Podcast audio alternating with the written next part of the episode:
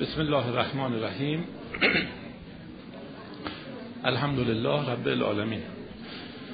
با عرض سلام و عصر بخیر خدمت همه خانم ها و آقایون محترم.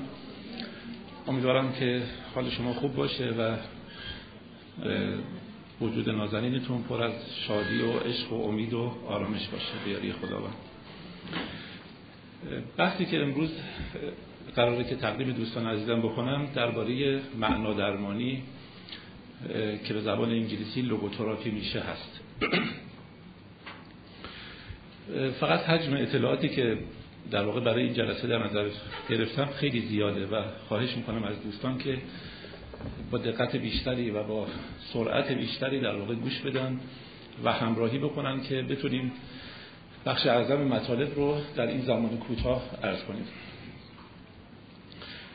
صحبت‌های من 5 قسمت در واقع داره که امیدوارم به 5 قسمتش برسم. اول یک مختصری درباره زندگی بنیانگذار معنا درمانی یعنی ویکتور فرانکل تقدیمتون می‌کنم. بعد بحث کوتاهی درباره 3 فصل زندگی یک زندانی از نظر ویکتور فرانکل عرض می‌کنم. در بخش بعدی در واقع اصول و مبانی اصلی معنا درمانی رو عرض می‌کنم و در بخش 4 به چند تا از تکنیک‌هایی که در معنا درمانی وجود داره اشاره می‌کنم. چون قسمت اول خودش به 2 قسمت تقسیم می‌شد از این جهت گفتم 5 تا، ولی در واقع 4 بخش اصلی داره بحث امروز. بنیانگذار مکتب معنا درمانی شخصی است به نام ویکتور فرانکل که در سال 1905 در شهر وین از شهرهای اتریش به دنیا میاد. پدر او مردی دولتی بوده و بسیار شخص با دیسیپلین و سختگیر و منضبطی بوده و در امور مذهبی سختگیری‌های خیلی زیادی در واقع به پسرش روا می‌داشته، به فرزندانش. و اگرچه ویکتور فرانکل به شدت تحت تأثیر پدرش بوده، ولی همین سختگیری‌های مذهبی او ظاهراً بی تأثیر نبوده در اینکه بعدها ویکتور فرانکل یک دوره الحاد رو پشت سر بگذاره. اما مادر او شخصی بسیار مهربان و خوشقلب و مذهبی بوده و انسان بسیار ایدئالی بوده در زندگی ویکتور فرانکل. از همون دوران بچگی نشانه‌های کنجکاوی و هوشمندی در زندگی او و در سخنرانش دیده می شده و به طوری که معروفه از همون 4 سالگی می دونسته در واقع و آرزوش این بوده که پزشک بشه و واقعا بعداً همین اتفاق می افته. در دوره دبیرستان در یک دوره کوتاهی به گروه در واقع سوسیالیستای جوان می پیونده و در همین دوره دبیرستان مهمترین اتفاقی که می افته اینه که با فروید شروع می کنه به مکاتبه کردن و فروید هم البته در وین بوده ظاهرا یا در هر جا بوده، ولی به هر حال با هم مکاتبات طولانی مدتی داشتن. در همین دوره مقاله‌ای می‌نویسه درباره روانشناسی که در 19 سالگی در واقع فروید اون مقاله رو در مجله بین‌المللی روانکاوی چاپ می‌کنه و این افتخار بسیار بزرگی است در زندگی او که در 19 سالگی مقاله او در یک مجله جهانی چاپ میشه. دیداری هم با فروید داشته و در همین زمان یک روانشناس بسیار برجسته دیگه در وین بوده به نام آدلر که امروز درباره این دوتا بیشتر صحبت عرض می‌کنم خدمتتون. ویکتور فرانکل بیشتر به آدلر علاقه‌مند میشه، ولی خیلی زود معلوم میشه که راه او از راه آدلر جداست و آدلر این ویکتور فرانکل رو از حلقه یاران خودش بیرون میکنه در واقع. ویکتور فرانکل در 1930 پزشکیشو میگیره و پزشک میشه و شروع میکنه به کار کردن در مؤسسه های مختلف و خودش هم چند مؤسسه رو در وین و در شهرهای دیگه اتریش رو اندازی میکنه که هدفشون این بوده که خدمات مشاوره رایگان ارائه میکردن. در همین موقع ایشون علاقمند میشه که در یک در واقع کلینیک بیماران روانی حضور پیدا بکنه و مسئولیت بخش زنانی رو که خودکشی کردن یا قصد خودکشی کردن بر عهده میگیره و کار خودش رو در یک قسمت بسیار دشوار شروع میکنه، اونم با زنهایی که یا خودکشی کردن یا قصد خودکشی کردن داشتن. مدتی بعد ایشون در واقع دکترای عصب شناسیش رو هم میگیره، یعنی PhD عصب شناسی، و با یک خانمی ازدواج میکنه در سال 1942. زندگی بسیار عاشقانه خوبی داشته، اما در همین موقع اتفاقی که میفته اینه که در واقع آلمانی ها و هیتلر اتریش رو تصرف میکنن و دستور میدن نازی ها که تمام کسانی که در بیمارستان های روانی بستری هستند اینها به روش اوتانازی، یعنی به روش مرگ آسان، کشته بشن. و ویکتور فرانکل برای این که نجات بده جان بیماران روانی رو به انواع در واقع ترفندها متوسل میشه، پرونده های الکی برای اونها درست میکنه، ولی به هر حال کارهای او زیاد به جایی نمیرسه و در سال 1942 ایشون ویزای آمریکاشو هم میگیره و تصمیم میگیره به آمریکا بره، ولی فقط به خاطر اینکه بتونه از پدر و مادر بیمارش مراقبت کنه. مسافرت قید در واقع از خیر مسافرت به آمریکا میگذره و در وین میمونه. در سال 1942 نازی ها خانواده ویکتور فرانکل رو همه رو با هم دیگه دستگیر میکنن به خاطر اینکه یهودی بودن. ایشون و همسرش که 9 ماه بوده با هم ازدواج کرده بودن، همراه با پدرش و مادرش و برادرش و تعداد زیادی از دوستان، اینها رو دستگیر میکنن و در طول 4 سال در 4 کارگاه در واقع اردوگاه اجباری کار اینها رو نگهداری میکنن. در همون سال اول پدرش روی دستای خودش از دنیا میره بر اثر بیماری، برادرش زیر در واقع آوار معدن از بین میره و همسرش بر اثر گرسنگی در سن 24 سالگی از دنیا میره و مادرش هم که همون موقع در واقع در طول این 3-4 سال از دنیا میره. و انقدر آسیب و شکنجه این مرد میبینه که خودش میگه تنها چیزی که من داشتم بدنم بود، غیر از بدن هیچی نداشتم. این بدن هم فقط یک پوست بود و یه استخون، یعنی نه ماهیچه داشت، نه چربی داشت، نه گوشت داشت، هیچی نداشت. بعد از 4 سال و زندگی در 4 اردوگاه وحشتناک که از همه وحشتناکتر آشویتس بوده، از در اونجا نجات پیدا میکنن و خیلی عجیبه. یعنی این مرد دیگه باید به ناامیدی مطلق کشیده میشد. شما ببینید تمام زندگیشو از دست داده، تمام خانوادهشو از دست داده. 5000 نفر بودن ظاهرا که 95% از دنیا میرن و یه تعداد اندکی میمونن که ویکتور فرانکل یکی از ایناست. در همون سال اول که از زندان آزاد میشه قبول میکنه که در یک پلیکلینیک در وین در واقع مسئولیت یک بخشی رو بر عهده بگیره و شروع میکنه به کار کردن و تحصیل کردن و 3 سال بعد دکترای فلسفه خودش رو میگیره. دقت میکنید؟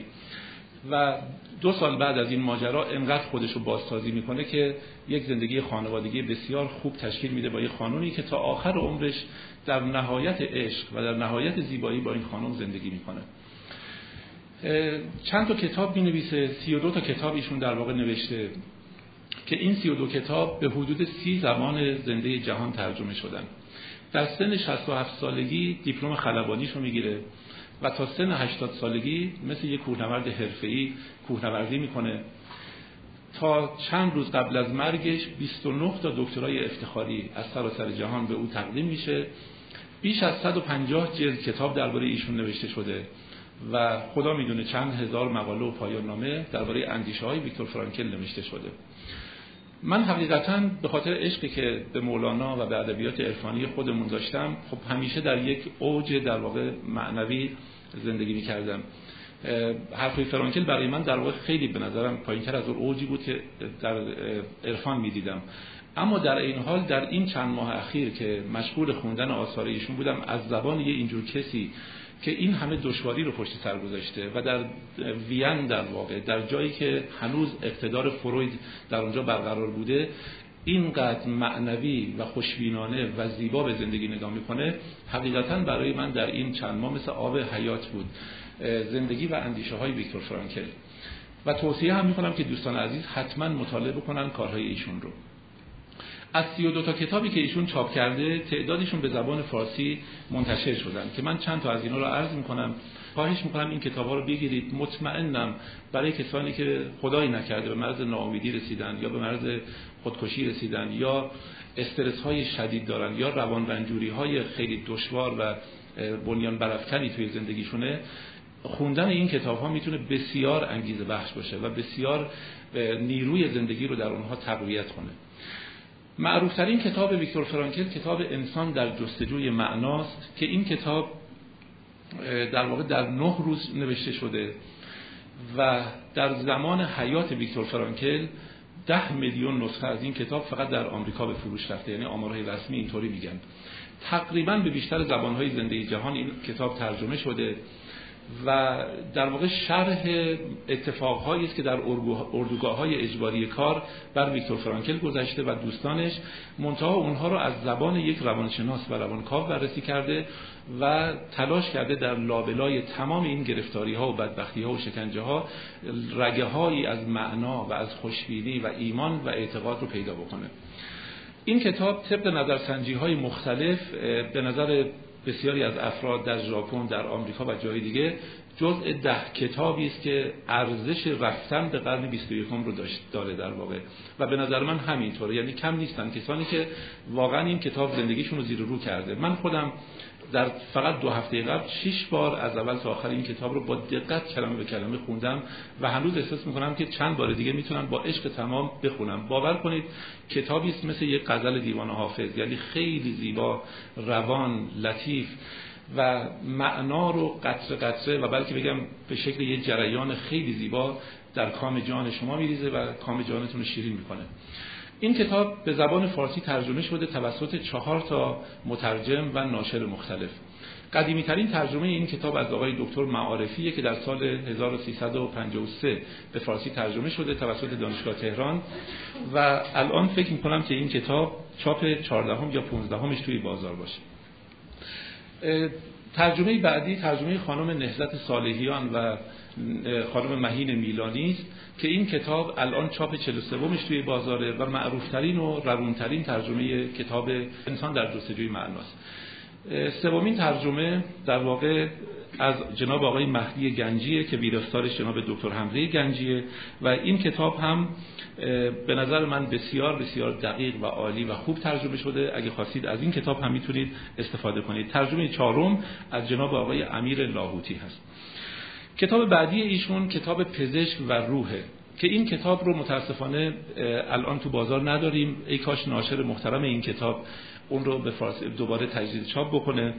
این کتاب توسط جناب فرخ سیف بهزاد اگر اشتباه نگفته باشم ترجمه شده در سال 1372 توسط انتشارات دورسا. این کتاب دوستان سرگذشت جالبی داره. این کتابی بوده که ویکتور فرانکل قبل از اینکه دستگیر بشه اون رو نوشته بوده. دستنویساش توی جیبش بوده که دستگیرش میکنن. موقعی که دیگه همه چیزو دارن ازش میگیرن و هیچی براش نمیمونه، از اون شخص خواهش میکنه که از اون پلیس مأمور اس که لطفاً این کتاب رو از من نگیر، این محصول یک عمر تحقیقات منه. اونم که اصلا نمیفهمه این حرفو، یعنی چی، اینو میگیره و پاره میکنه و میریزه دور و این بسیار باعث ناامیدیش میشه. ولی 1-2 سال که میگذره میگه من دوباره این کتاب رو باید بنویسم، ولی کاغذ نداشته. شروع میکنه به دزدیدن کاغذ کوچولو کوچولو تیکه تیکه از هر جایی کاغذی پیدا میکنه میاره و یادداشتاش رو روی این مینویسه و بعد که از زندان بیرون میاد در همون 2 سال اول این کتاب رو بنویسه و به نظر استاد ملکیان این بهترین کتاب ویکتور فرانکل. کتاب 3 ایشون کتاب خدا در ناخودآگاهه. عنوان انگلیسی این کتاب هست Unconscious God. اگر اینو بخوایم به فارسی ترجمه کنیم دقیقاً میشه خدای ناهوشیار یا خدای ناآگاه. ولی چون ترجمهش به فارسی مقداری سوء تفاهم ایجاد میکنه، مترجم دانشمند این کتاب جناب آقای دکتر ابراهیم یزدی اونو ترجمه کردن به خدا در ناخودآگاه. منظور ویکتور فرانکل این نیست که خدا ناآگاهه یا ناهوشیاره، میخواد بگه که در ناخودآگاه ما و در ناهوشیار ما خداوند حضور داره و ما در واقع همیشه خداوند رو در عمق وجود خودمون پیدا میکنیم. کتاب بعدی ایشون کتاب معنا درمانیه که این به فارسی ترجمه شده توسط خانم مهین میلانی و اصول و مبانی و کاربستهای تئوری معنا درمانی رو در این کتاب به زیبایی هرچه تمامتر میتونید ببینید. کتاب بعدی ایشون که به فارسی 2 بار ترجمه شده انسان در جستجوی معنای غایی است. این کتاب رو جناب آقای شهاب الدین عباسی به فارسی ترجمه کردن. من نظر شخصی خودم اینه که این کتاب شاهکار ویکتور فرانکله، یعنی حدسم اینه که استاد ملکیان این کتاب رو شاید ندیده باشن که فرمودن پزشک و روح بهترین کار ویکتور فرانکله. کتاب انسان در جستجوی معنای غایی انصافاً یکی از زیباترین و درخشانترین کتاب‌هایی است که من در طول عمرم خوندم. خیلی کتاب زیبایی است. تمام توجه ویکتور فرانکل در اینجا معطوف به مسئله معنویت و دین و خداست و اینکه چطوری میتونیم دین و خداوند رو در زندگی خودمون احیا بکنیم. کتاب دیگر ایشون کتاب فریاد ناشنیده برای معناست که توسط آقای مصطفی تبریزی و علی علوینیا به فارسی ترجمه شده. خب این خلاصه‌ای بود از زندگی ایشون و آثارش که ازتون خواهش میکنم این آثار رو تهیه کنید، با دقت تمام اینها رو به مطالعه بگیرید و ازشون بهره ببرید. قسمت بعدی صحبت‌های من درباره ویژگی‌های شخصیتی ویکتور فرانکله. متاسفانه وقت نیست که من اینا رو دونه دونه توضیح بدم. به اختصار تمام به 8 تا از ویژگی‌های شخصیتی ایشون اشاره میکنم. اولین ویژگی ایشون روحیه قوی و نیرومند و بسیار بسیار خوشبین ایشونه. جناب ویکتور فرانکل در بدترین لحظات زندگی، یعنی مثلا در جایی که بارها تا دم کوره های آتش سوزی رفته، تا دم اتاقهای گاز رفته، بارها در معرض این بوده که از سرما و گرما و تشنگی و کتک خوردن بمیره، در تمام این لحظات امید خودش رو از دست نداده و خوشبینی خودش رو حفظ کرده. یعنی در میان هزاران موقعیت بد اگر یه دونه گل کوچولو باشه، ایشون از اون آدمایی است که این گل کوچولو رو می‌بینه و به اون گل کوچولو دل می‌بنده. چیزی به نام ناامیدی و بدبینی در وجود ایشون نیست و تا آخرین لحظه عمرش هم با این عشق تمام و با این امیدواری تمام پیش رفته. ویژگی بعدی اینه که بسیار انسان منتقد و مؤدبی است. از اون آدمایی نیست که انتقاد میکنن و بی‌ادب هستن، بسیار منتقده و به جنگ غول‌های روانشناسی جهان رفته. یعنی با اینکه عاشق فرویده ولی بسیاری از اندیشه‌های فروید رو به چالش کشیده، با اینکه به یونگ احترام میگذاره ولی بارها از یونگ انتقاد میکنه، با اینکه از ابراهام مازلو بهش احترام میذاره ولی از او انتقاد میکنه و از آدلر هم همچنین. در واقع انسانی است که در مرحله تقلید زندگی نمیکنه، خودش درباره هر موضوعی اندیشه شخصی خودش رو داره و روی خودش میسته و اجازه میده به خودش که تسلیم اقتدار دانشمندان بزرگ نشه. سومین ویژگی ایشون صداقت فراوانه. یعنی وقتی در کتاب انسان در جستجوی معنی داره شرح حال خودش رو میگه، به عیب‌های خودش و ایرادهای خودش اشاره میکنه، نقطه ضعف‌های خودش رو بیان میکنه و دقیقاً شما احساس میکنید با یک انسان صادق سر و کار دارید، انسانی که صداقت از وجود او ساطع میشه و به اطراف خودش میرسه. ویژگی بعدیشون شوخی و طنازی هست. بسیار انسان شوخ طبعی است. گاهی اوقات در جاهایی که دیگه شما فقط دوست دارید گریه بکنید و صحنه‌ها بسیار تراژیک هستن، بهانه‌ای برای خندیدن پیدا میکنه. از اون انسان‌هایی است که اعتقادش اینه که هیچ صحنه تراژیکی در زندگی نیست و اگر انسان دید عمیقی داشته باشه، میتونه همه فرصت‌های زندگی رو به بهانه‌ای برای خندیدن و شوخ بودن تبدیل بکنه. ویژگی بعدیشون انصاف و عدالته. حقیقتاً انسان منصفی است و در ارزیابی‌های خودش و در اظهار نظرهای خودش درباره دیگران و درباره خودش عدالت رو رعایت می‌کنه.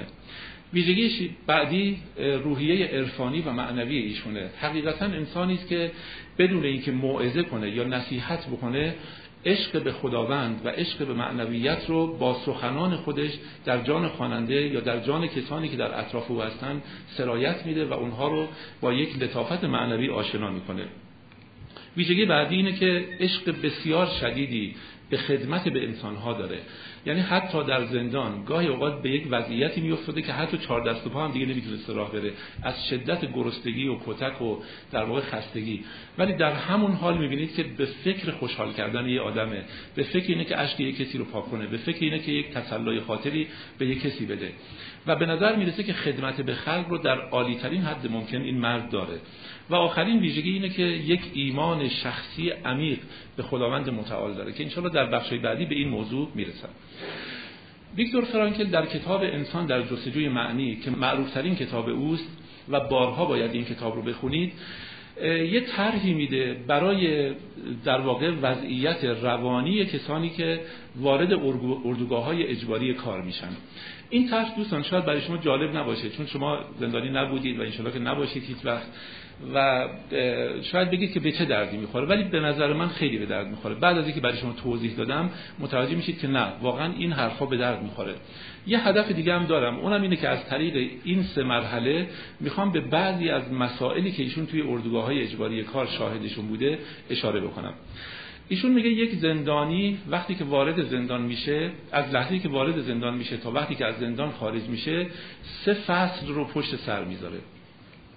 فصل اول فصل ورود به زندانه، فصل دوم فصل زندگی در زندانه و فصل سوم رهایی از زندانه. هر کدوم از این 3 فصل یک سری سمپتوم ها یا ویژگی های روانی خاص خودشون رو دارن که باید به اونها توجه کنیم. اول اجازه بدید بریم سراغ فصل اول.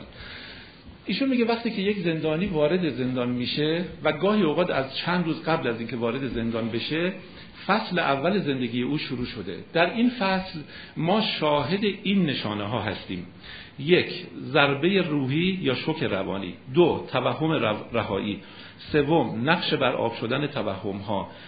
4. خوشخلقی و شادمانی و شوخ طبعی. 5. کنجکاوی و درک سختجانی و پوسکلوف بودن انسان. خب اینا رو توضیح میدم.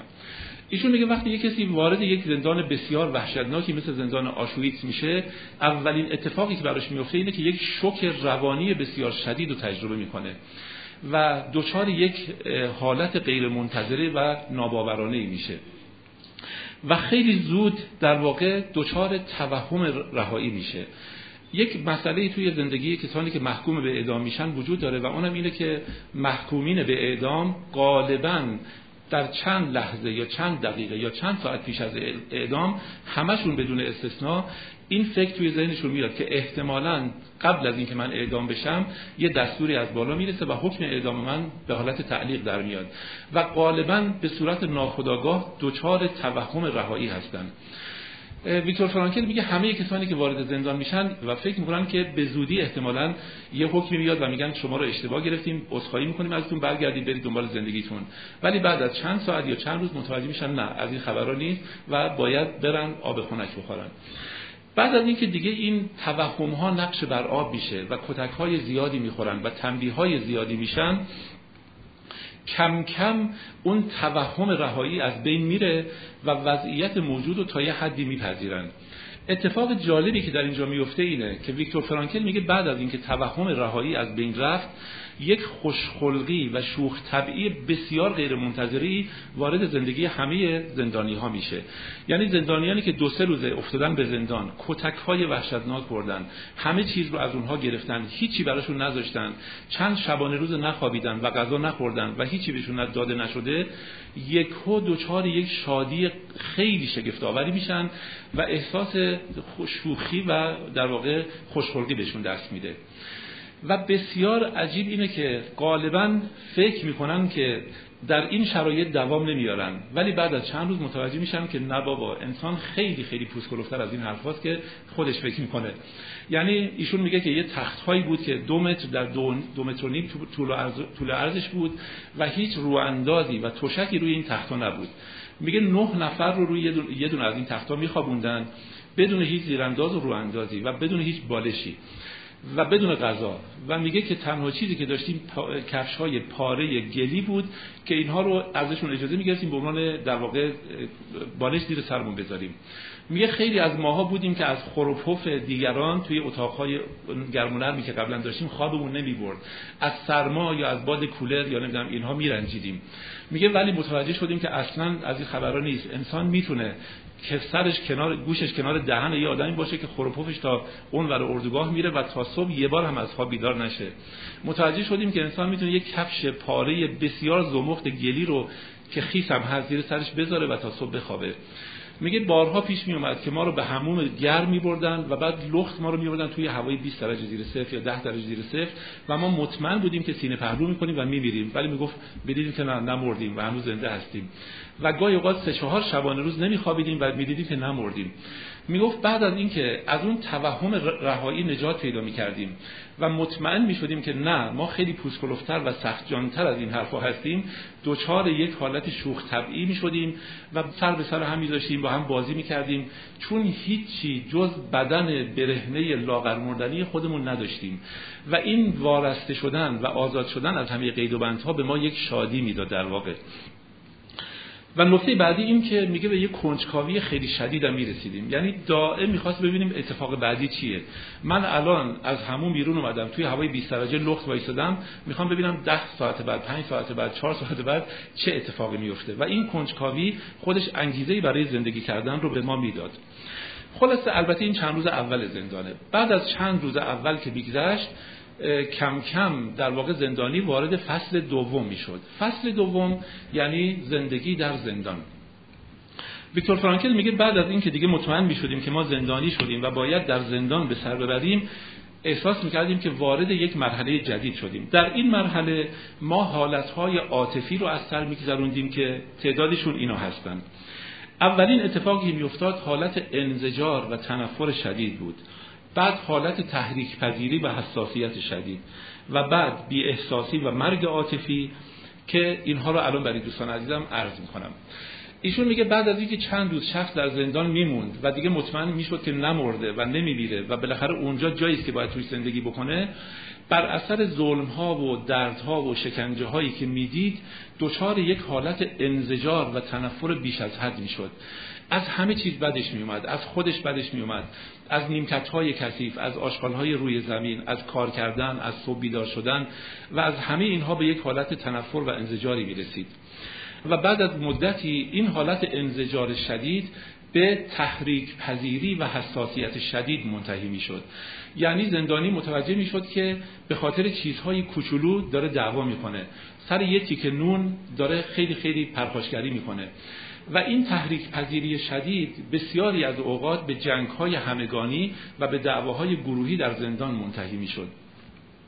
اما بعد از یکی دو ماه که می‌گذشت و شخص متوجه می‌شد که نه اون انزجار فایده‌ای داره و نه اون حساسیت و تحریک پذیری به دردی می‌خوره، آروم آروم، دوستان خیلی دقت کنید، آروم آروم از نظر عاطفی شخص کند می‌شد و کم کم به حالت بی احساسی و به حالت مرگ عاطفی می‌رسید. این رسیدن به حالت مرگ عاطفی بسیار بسیار حالت عجیبیه. یعنی ویکتور فرانکل میگه بعد از یکی دو ماه که شما تو زندان بودید، جلو شما یکی رو می‌کشتند و شما آروم آروم داشتید، اگه یه تیکه نون داشتید اون تیکه نون رو می‌خوردید، هیچ گونه هم حال بدی و حال تعویی به شما دست نمی‌داد. یکی از دوستان شما جلو چشم شما دست و پا میزد و میمرد، و وقتی میمرد شما فقط به فکر این بودید که ببینید توی اون لباس پاره‌ای که داره یه تیکه نخ میتونید پیدا بکنید که به عنوان کمربند یا بند کفش ازش استفاده کنید یا نه. آیا تو جیبش یه چیزی ممکنه پیدا بکنید، یه تیکه نون که یه روز بیشتر بتونید زندگی خودتون رو ادامه بدید یا نه. اینجا ویکتور فرانکل به یه جمله خیلی زیبایی اشاره میکنه و اونم اینه که میگه خواننده ممکنه فکر کنه این کند شدن عاطفی رفتار غیر انسانیه، ولی اینطوری نیست دوستان. خوب دقت کنید، داشتن واکنش غیر عادی در مقابل محرک غیر عادی یک رفتار کاملا عادیه. در واقع انسان هرچی عادی‌تر باشه و سالم‌تر باشه، در برابر محرک‌های غیرعادی واکنش‌های غیرعادی‌تری نشون میده. اگر انسان در همه حالت‌ها یک نوع واکنش نشون بده، این انسان سالمی نیست. انسان سالم هرچه محرک غیرعادی‌تری بر او وارد بشه، واکنشش نسبت به اون محرک غیرعادی‌تر میشه. خیلی عذر میخوام برای این نمونه‌ای که عرض می‌کنم. ویکتور فرانکل خیلی انسان سلیم و نفسی است. میگه من یه بیماری اونجا بود، ازش مراقبت میکردم ولی از دنیا رفت، داخل کلبه بیماران. میگه من از مسئول اون قسمت خواستم که این مرده رو بیاد برداره ببره. میگه اون شخص اومد و غذایی که به اینها میدادن 300 گرم آش بوده بدون هیچ گونه مخلفاتی. میگه فقط آب خالی بود. و میگه کسانی که مأموران اونجا دوستشون داشتن، اون ملاقه رو به ته دیگ میزدن، دو سه تا نخود احتمالاً توی اون ملاقه گیر میکرد، اینو به اون زندانی میدادن. اون زندانی برای همیشه ممنون اون شخصی میشد که 3-4 تا نخود بهش داده. میگه اون روز هم غذای منو داده بودن که فقط یه پیاله آب بود به نام آش در واقع. میگه که وقتی اومد این جنازه رو برداره، خیلی اون یک در واقع زندانی اومد جنازه رو برداره، اونو مأمور کرده بودن، اصلا توانایی نداشت که جنازه رو برداره. پای جنازه رو گرفته بود و میکشید و میگه منم داشتم بهش نگاه میکردم، تصادفاً سرش رو زمین چرخید، چشماش به چشم من افتاد و من به خودم گفتم که این 2 ساعت پیش این داشت با من حرف میزد، ولی دیدم هیچ گونه حسی نسبت به مردن او ندارم، خیلی عذر میخوام. و میگه 2 تا پله بود که باید از در واقع ساختمون از اون اتاق خارجش میکردن. میگه پاشو گرفته بود میکشید و سر این از پله ها که میافتاد پایین در واقع زخمی میشد و خون ازش میومد. و میگه من با خون سردی تمام داشتم اون غذا رو می‌خوردم. و میگه به عنوان یک متخصص برای خودم بسیار سوال برانگیز بود که من چرا به این حالت رسیدم که جلوی چشم من یک انسانی میمیره، با فجیع ترین وضعیتی دارن اون از جلو من میبرن و من دارم بدون هیچ احساسی غذا میخورم. تحلیل ویکتور فرانکل اینه، خوب دقت کنید، در بدترین شرایط زندگی خداوند انسان رو جوری ساخته که دچار مرگ عاطفی بشه. وقتی که انسان دچار مرگ عاطفی میشه نسبت به تمام محرک‌های بیرونی تا حد زیادی بی‌واکنش میشه، یا به تعبیر دیگه واکنش غیر عادی نشون میده. واکنش غیر عادی یعنی اینکه در واقع بی احساس و بی عاطفه میشه.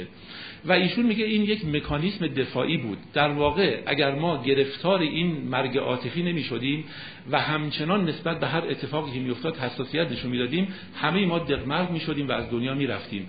اما این رسیدن به حالت بی احساسی و مرگ عاطفی تضمین کننده بقای ما بود.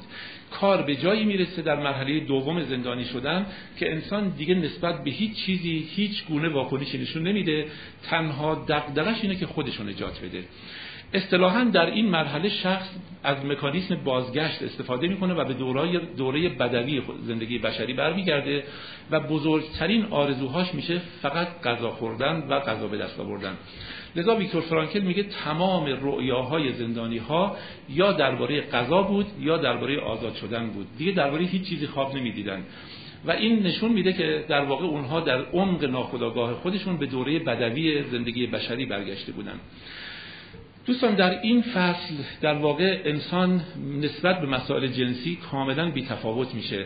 ویکتور فرانکل میگه هیچ گونه نشانه ای از زنده بودن میل جنسی در زندانیان دیده نمیشد. اما شگفتا که میل مذهبی و علاقه به سیاست همچنان در افراد وجود داشت. خیلی عجیبه ها، یعنی اشخاصی که تقریبا دیگه گرفتار مرگ عاطفی شدن همچنان لحظاتی از دعا و نیایش رو توی زندگی خودشون دارن. و میگه ما بارها میدیدیم که یه شخصی در یه گوشه وایساده در عاشقانه ترین حالت داره با خداوند راز و نیاز میکنه. و من فکر میکنم که این صحنه باعث شده بود که ویکتور فرانکل حرفای فروید رو در واقع درباره دعا و خدا و عرفان نتونه بپذیره. خب ببینید در فصل دوم زندانی به مرگ عاطفی دچار میشه تا بتونه زندگی خودش رو حفظ کنه.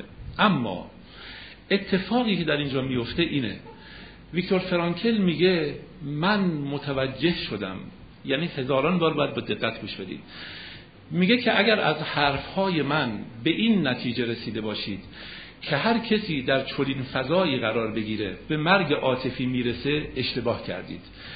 انسان در مقابل محرک‌های بیرونی یک موجود بی دست و پا و عاجز و مجبور و مضطر نیست. دوستان داستان سگ پاولوف یادتونه دیگه، احتمالاً همه خوندید. پاولوف یه سگی آورده بود، یه زنگی رو به ساده در می آورد، بعد یه لقمه غذا رو همزمان به سگ میداد. آروم آروم وقتی که زنگ به صدا در می اومد بزاق دهان این سگ ترشح می شد. نتیجه‌ای که به دست آورد این بود که بین محرک و بین واکنش انسان هیچ فاصله‌ای وجود نداره و انسان واکنش اجباری به محرک بیرونی نشان میده. در واقع معنای این سخن اینه که ما اختیاری نداریم و 100% در مقابل بیرون مجبوریم. ویکتور فرانکل میگه من در یک لحظه دریافتم که بین محرک بیرونی و بین واکنشی که من به محرک نشون میدم 1 میلیونیوم ثانیه فاصله وجود داره و من در این 1 میلیون ثانیه میتونم انتخاب کنم که چه واکنشی به این محرک بیرونی نشون بدم. و این آخرین آزادی بشره که هیچ کسی نمیتونه اون ازش بگیره. یعنی میتونن ما رو کتک بزنن، میتونن ما رو تنبیه کنن، میتونن به ما غذا ندن، میتونن به ما نذارن ما بخوابیم، اما این که من در مقابل این محرک‌های بیرونی چه واکنشی نشون بدم این دست منه. اونها نمیتونن نگاه منو به خودشون عوض بکنن، اونها فقط بر بدن من و بر در واقع بیرون من سیطره دارن. این منم که انتخاب میکنم از شکنجه اونها ناامید بشم یا ناامید نشم. ناامید شدن اونها به من نمیتونن بدن، ناامید شدن مال منه، من تصمیم میگیرم که ناامید بشم یا نه، من تصمیم میگیرم خوشبین بمونم یا خوشبین نمونم. ویکتور فرانکل خیلی به این موضوع اعتقاد داره، میگه بین محرک و بین پاسخ یک لحظه بسیار بسیار کوتاه وجود داره که اونجا عرصه انتخاب شماست. از بیرون، از منجنیق فلک میتونه سنگ فتنه بباره بر سر شما، از در و دیوار بدبختی بر سر شما بباره. ولی اینکه ناامید بشید یا نه، اینکه چه واکنشی نشون بدید، اینکه در درون شما چه اتفاقی بیفته، این به تو بستگی داره، به هیچ کسی دیگری بستگی نداره و هیچ کسی قدرت نداره این آزادی رو از شما بگیره. ویکتور فرانکل میگه کسانی که در زندان بودن و به این باور رسیدن که مأموران SS و کسانی که شکنجه می‌کردن فقط بر بدن ما سلطه دارن و بر درون ما هیچ گونه سلطه‌ای ندارن، میگه اینها همه خودشون نجات دادن و نمردن و یکی از اینها خود ویکتور فرانکل بود. ویکتور فرانکل میگفت که اونها منو کتک میزنن، اونها منو اذیت میکنن، به من توهین میکنن، اشکالی نداره، همه کاراشون بکنن، ولی من میتونم امیدم رو به زندگی از دست ندم. اونها دیگه نمیتونن امید رو بگیرن. تا لحظه‌ای که من نفس میکشم میتونم این امید رو در خودم حفظ کنم و حفظش هم خواهم کرد. حالا چطوری حفظش کنیم؟ ویکتور فرانکل برای خودش دو تا راه توی زندان پیدا میکنه.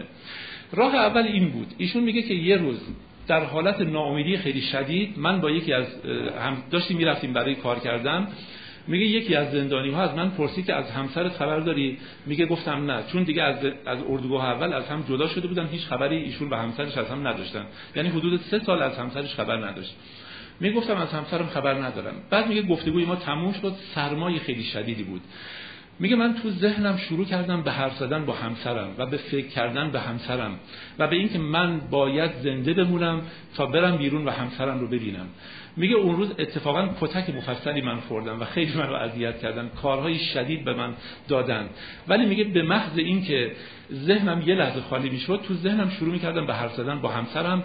انقدر عشق گرفتم و انقدر شادی و امید گرفتم از اینکه من دوباره میتونم همسرم ببینم و شروع کردم با این عشق زندگی کردن. 3 سال در واقع بدترین شرایط رو تحمل میکنه ایشون به امید اینکه بیرون بیاد و همسرش رو ببینه. البته بیرون میاد و میبینه که همسرش مرده قبلا، ولی خودش میگه حدس میزدم احتمالاً همسرم مرده باشه، ولی انرژی که من از همسرم میگرفتم دیگه به بدن او ربطی نداشت. واقعاً او همسر من بود و من عاشقش بودم و این به من انرژی میداد. دومین چیزی که به ایشون انرژی میده اینه که میگه تصمیم گرفتم کتابی رو که از من گرفته بودن، همین کتاب پزشک بر روح، اینو دوباره بنویسم. در طول 2 سال یا 3 سال توی زندان این بیچاره کاغذای کوچولو کوچولو از این ورا میدزده، جمع میکنه و بالاخره یادداشتای خودش رو این کاغذا مینویسه به امید اینکه از زندان بیرون بیاد و کتابی رو درباره موضوع مورد علاقه خودش بنویسه. سومین موضوعی که پیدا میکنه، گفتم 2 تا، و ازش انگیزه میگیره اینه که میگه تلاش کردم که اردوگاه رو برای خودم به یک آزمایشگاه تبدیل کنم. یعنی گفتم من یک پزشکم، یک روانکاوم و اینجا هم تعداد زیادی آدم دارن اذیت میشن، من به عنوان یک محقق میخوام اینا رو تحلیل کنم و بررسی بکنم. خوب دقت کنید، این یکی از کلیدی ترین جملات فرانکل که به نظر من جاودانه است. ایشون میگه رنج اگر معنادار باشه قابل تحمل میشه. لطفاً این جمله رو هی تکرار کنید. رنج اگر معنادار باشه قابل تحمل میشه. باید تلاش بکنید برای رنجتون معنا پیدا بکنید. و ایشون میگه من معنایی که برای رنجم پیدا کردم این بود که کسانی رو که در اردوگاه‌های کار هستن بشناسم، دربارشون کتاب بنویسم، اینا رو تحلیل بکنم و به جهانیان معرفی بکنم و با این انگیزه ها در واقع موند. در اردوگاه ها هم تلاش میکرد با افراد مختلف صحبت کنه، با زندانبان ها، با زندانی ها، و به اونها یاد بده که برای زندگیشون معنا پیدا بکنن، برای رنجشون معنا پیدا بکنن و از زندان در واقع بتونن خودشون رو نجات بدن. پس دوستان، درسته که در فصل دوم زندگی زندانی در زندان مرگ عاطفی در انتظار اوست، اما اگر انسان به آخرین آزادی انسان اعتقاد داشته باشه میتونه از مرگ عاطفی و از تحریک پذیری خودش رو نجات بده و در اونجا جوانه‌های امید رو در زندگی خودش شکوفا بکنه. بریم سراغ مرحله سوم. سومین مرحله‌ای که یا سومین فصلی که زندانی در واقع تجربه میکنه آزاد شدن از زندانه. وقتی که به زندانی گفته میشه که تو از زندان آزاد شدی، یک سلسله حالات روانی رو تجربه میکنه. این حالات اینا هستن دوستان. اول اینکه یک آرامش و شادی شدید ناگهانی پیدا میکنه، اما این شادی و آرامش شاید یک روز بیشتر دوام پیدا نمیکنه. به زودی زندانی دچار حالت ناباوری میشه و عدم اطمینان. به خاطر اینکه بارها در دوره‌ای که تو زندان بوده خواب آزادی رو دیده، خواب دیده که رفته پیش خانواده‌اش، رفته پیش دوستانش، ولی توی زندان از خواب صبح بیدار شده و دیده توی زندانه. زندانی به رؤیاهای خودش بی‌اعتماد شده. به همین خاطر وقتی که از زندان هم آزاد میشه، هنوز باور نمیکنه که رؤیاهای او به واقعیت پیوستن و او دیگه واقعا از زندان آزاد شده. دچار یک ناباوریه. هنوز باور نمیکنه که میتونه رو زمین راه بره. باور نمیکنه که صبح مجبور نیست با صدای سوت و با پتک و با اینها از خواب بیدار بشه. باور نمیکنه که غذای او در شبانه روز 300 گرم آشه که فقط آب خالیه در واقع. این حالت ناباوری یک کمی ادامه پیدا میکنه و خیلی زود در واقع باعث میشه که شخص دچار یک خشم و سرخوردگی بسیار شدید بشه. دوستان، کسانی که توی دریا زیر آب زندگی میکنن و کار میکنن، مثلا فرض کنید که میخوان زیر آب تونل بزنن یا یک چاهی رو زیر آب بکنن یا یک پلی رو زیر آب درست کنن، اینا یک محفظه هایی براشون درست میکنن با یه شرایط خاصی به نام کیسان که داخل این محفظه ها که قرار میگیرن، اگر گاهی مجبور بشن به سرعت از محفظه بیان بیرون، به سطح آب برسن، به خاطر اتفاقایی که توی خونشون و هورمونشون و دمای بدنشون میفته، احتمال سنکوب کردن و مردنشون خیلی زیاده. ویکتور فرانکل میگه یک دفعه از رنج رهایی پیدا کردن خطرناکه. یعنی وقتی که فشار ناگهان از روی شما برداشته میشه، احتمال اینکه دیوونه بشید، احتمال اینکه جوش بیارید، احتمال اینکه سرخورده بشید، احتمال اینکه متنفر بشید خیلی زیاده. و میگه زندانی هایی که یهو آزاد میشدن و یهو تمام فشارهای بیرونی از روی اونها برداشته میشد، اینها معمولا دچار حالتهای بسیار وحشتناک خشم و سرخوردگی و ناراحتی میشدن. فقط تنها اتفاقی که میفته اینه که چون بدن دیرتر از ذهن در واقع تسلیم میشه، میگه زندانی ها معمولا وقتی از زندان آزاد میشدن به شدت پرخور و پرحرف میشدن. یعنی هیچ کدوم از ما باور نمیکردیم که اینقدر توانایی غذا خوردن داریم. روزی چند ساعت ما غذا میخوردیم و سیر نمیشدیم و روزی چند ساعت حرف میزدیم و سیر نمیشدیم. میگه ولی بالاخره بعد از چند روز زیاد غذا خوردن و زیاد حرف زدن، اون انرژی خیلی عظیم آزاد میشد و به یک حالت تعادلی میرسیدیم. اما بدترین اتفاقی که در انتظار اینهاست معمولاً اینه. میگه که وقتی از زندان بیرون میومدیم، متوجه میشدیم هیچ کس منتظر ما نیست. یا همه مردن، کسانی که ما فکر میکردیم منتظر ما، یا اونایی هم که منتظر ما بودن نمیفهمیدن که ما چه دردی رو تحمل کردیم، چه رنجی رو پشت سر گذاشتیم. وقتی از بدبختی‌های خودمون تو زندان براشون تعریف میکردیم، اونا هم میگفتن بله ما هم بیرون بودیم، خیلی اذیت شدیم، ما هم خیلی سختی کشیدیم.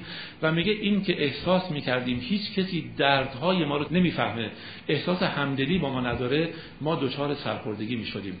اما باز ویکتور فرانکل میگه اگر یک انسانی به اختیار و آزادی انسان اعتقاد داشته باشه و بتونه از رنج‌های زندگیش استفاده نیکو بکنه، بعد از چند روز یا چند ماه به سرعت میتونه به حالت طبیعی خودش برگرده و یه زندگی زیبایی رو شروع کنه، همونطور که خود ویکتور فرانکل شروع کرد.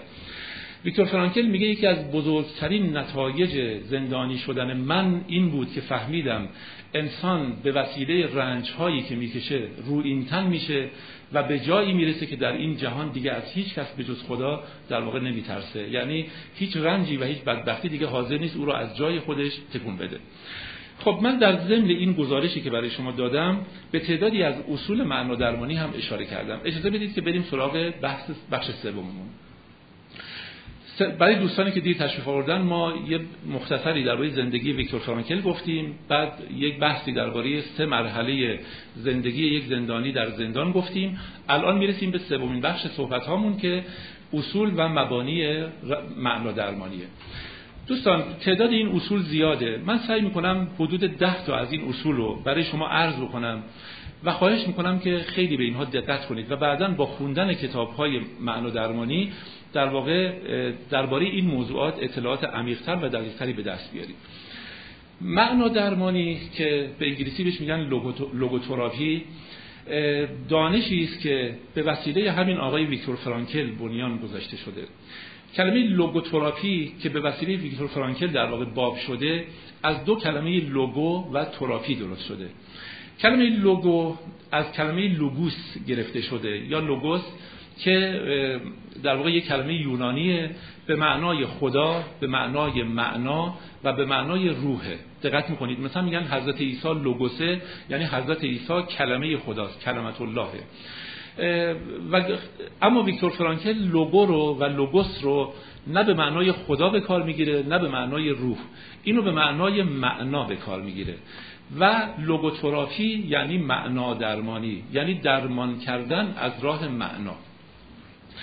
خب دوستان عزیزم اجازه بدید که من یک گزارش کوچولوی دیگه هم بهتون بدم. در وین، یعنی همین شهری که ویکتور فرانکل توش متولد شده که یکی از شهرهای اتریشه، پدر روانشناسی و روانکاوی و یکی از بزرگترین نوابغ تاریخ بشر یعنی فروید به دنیا اومده. فروید که بدون شک یکی از تأثیرگذارترین انسانها در جهانه، اولین مکتب رواندرمانگری رو و رواندرمانی رو در وین پایه‌گذاری میکنه. اساس تئوری فروید اینه که ما انسانها میل به لذت بردن از زندگی داریم، اما به خاطر اینکه از زندگی لذت نمیبریم و سرکوب‌های روانی خیلی زیادی داریم، ما تو زندگیمون دچار تنش و استرس و اضطراب و روان رنجوری میشیم. اگر ما بتونیم از زندگیمون لذت ببریم و سرکوب‌های روانی رو کنار بذاریم، اون وقت ما به یک حالت تعادل روانی میرسیم و یک زندگی خوب و سالم رو شروع میکنیم. پس کل تئوری فروید رو میشه خلاصه کرد در اراده معطوف به لذت، یعنی مهمترین میل و سائق در انسان میل به لذت بردنه و البته فروید بیشتر روی میل به لذت جنسی تاکید میکنه. مدتی بعد در همین وین دومین مکتب بزرگ رواندرمانی شروع میشه و اون توسط آلفرد آدلر هست. آدلر تئوریش اینه که گرفتاری‌های ما انسان‌ها به خاطر سرکوب شدن لذات و میل به لذت بردن نیست، بلکه گرفتاری‌های ما به خاطر اینه که ما میل به قدرت و نیرو داریم اما تو سر ما زده میشه و ما تحقیر میشیم و کوچک میشیم. در واقع اون احساس کهتری، احساس تو سری خوردن که به ما دست میده، باعث میشه ما زندگی خوشایندی نداشته باشیم. اگر ما میخوایم از تنش‌های زندگی خودمون رهایی پیدا بکنیم، باید بریم سراغ نیرومند شدن و قوی شدن و مقتدر شدن. پس خلاصه تئوری آدلر اراده معطوف به قدرته. پس اولین مکتب رواندرمانی وین که مال فرویده از اراده معطوف به لذت صحبت میکنه، دومین مکتب رواندرمانی که مال آدلره از اراده معطوف به قدرت صحبت میکنه و چند سال بعد که فرانکل میاد، ایشون میگه که حرفای این دو استاد بزرگ درستن، اما به نظر من مهمترین میل زندگی ما نه میل به قدرت نه میل به لذت. اون چیزی که زندگی ما در خلأش به سر میبره و جاش توی زندگی ما خالیه معناست و ما اگر بتونیم برای زندگیمون معنا پیدا بکنیم، اون وقت رنج‌های ما، دردهای ما، شادی‌های ما و همه زندگی ما شیرین میشه و هدفمند میشه و معنادار میشه. پس فرانکل از اراده معطوف به معنا در واقع صحبت میکنه. پس دوستان 3 تا مکتب بزرگ رواندرمانی در جهان که در وین پا گرفتن، اولیش مال فروید اراده معطوف به لذت، دومیش مال آدلر اراده معطوف به قدرت و سومیش مال فرانکل اراده معطوف به معنا. خب اینم نکته بعدی. نکته بعدی که باید عرض بکنم اینه دوستان، فرانکل یکی از مهمترین ایرادهایی که بر روانشناسان دیگه میگیره، اون چیزی است که در دانش و در روش تحقیق بهش میگیم ریداکشنیزم. ریداکشنیزم به چند شکل به فارسی ترجمه شده، چون کتابای مختلف معادل‌های مختلف کار بردن.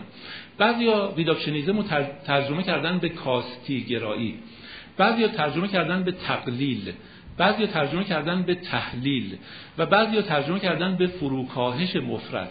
من از همین اصطلاح فروکاهش مفرط استفاده می‌کنم. ریداکشنیزم یا فروکاهش مفرط یعنی این که ما در بررسی یک پدیده یا در بررسی یک ماجرا، به جای اینکه به عوامل متعددی که در تکوین و شکل‌گیری اون ماجرا در واقع تأثیر دارن توجه کنیم، همه عوامل رو فرو بکاهیم به یک عامل. دقت می‌کنید؟ و اون یک عامل رو مهمترین عامل در نظر بگیریم. در زندگی ما انسان‌ها هیچ پدیده‌ای آنقدر ساده نیست که همه ابعادش رو صرفاً از یک چشم‌انداز بتونیم تحلیل بکنیم. زندگی بشری بسیار متکثرتر، متنوعتر، تو در توتر، لایه‌لایه‌تر و پیچیده‌تر از اونیه که همه ابعادش به تن به یه تحلیل بده، فقط از یه چشم انداز. ما هرچه کاملتر و جامعتر باشیم در بررسی یک پدیده از چشم اندازهای مختلفی استفاده می‌کنیم. به نظر ویکتور فرانکل یکی از بزرگترین خطاهایی که در روانشناسی جدید اتفاق افتاده اینه که انسان رو به یک بعد از ابعادش فرو کاستند.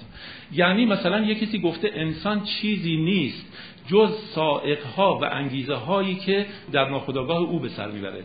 کسی دیگه گفته انسان چیزی نیست جز حاصل سرکوب های جنسی او و اگر به او اجازه بدیم که در واقع این سرکوب ها از زندگیش برن بیرون حالش خوب میشه. یک کسی دیگه میگه انسان هیچی نیست جز یک دستگاه، یک ماشین، یک رایانه. یک کسی دیگه میگه انسان هیچی نیست جز روح.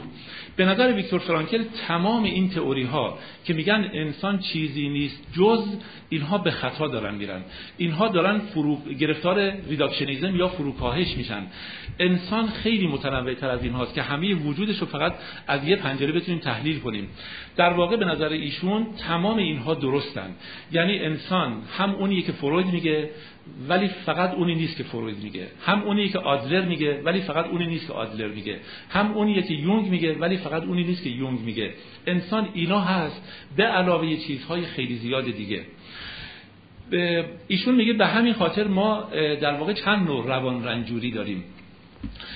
یک روان رنجوری داریم که بهش میگیم روان رنجوری تنزاد، یعنی روان رنجوری که منشأ اون بدنه. دقت میکنید دوستان، دقت کنید بعضی از فوبیاها هستن که منشأ اونها تنیه، یعنی یک اتفاقی در بدن ما افتاده و ما گرفتار اون فوبیا شدیم. مثلا ترس از فضای باز، نمیدونم تو جمع ما کسی هست که اینو داشته باشه یا نه، یا ترس از فضای باز به احتمال زیاد نتیجه پرکاری تیروئیده. دقت میکنید و بعضی هستن از فضای بسته ترس دارن. یه خانمی پیش من اومده بود میگفت دختر من حدود 27 سالشه، میگفت فوبیای فضای بسته داره، یعنی تو ماشین بشینیم همه درها و پنجره رو ببندیم این میترسه، حتما باید شیشه ها پایین باشن، حتی تو حموم میره باید یه وقت در حموم باز باشه وگرنه اون فوبیا به سراغش میاد و ممکنه دچار آسیب روانی زیادی بشه. خب ممکنه یک کسی گرفتار فوبیای فضای باز باشه و این ناشی از یک بیماری تنی باشه. اینجا در واقع ما از طریق دارو میتونیم اینو درمانش کنیم، لازم نیست انگ بیمار روانی به او بزنیم. و ممکنه یک کسی بیمار یک اختلالی، یک روان رنجوری داشته باشه که روانی باشه، در واقع می‌کنید سایکوژنیک باشه در واقع، یعنی بر اثر یک اختلال روانی، یک اختلال روحی دچار این بیماری شده باشه.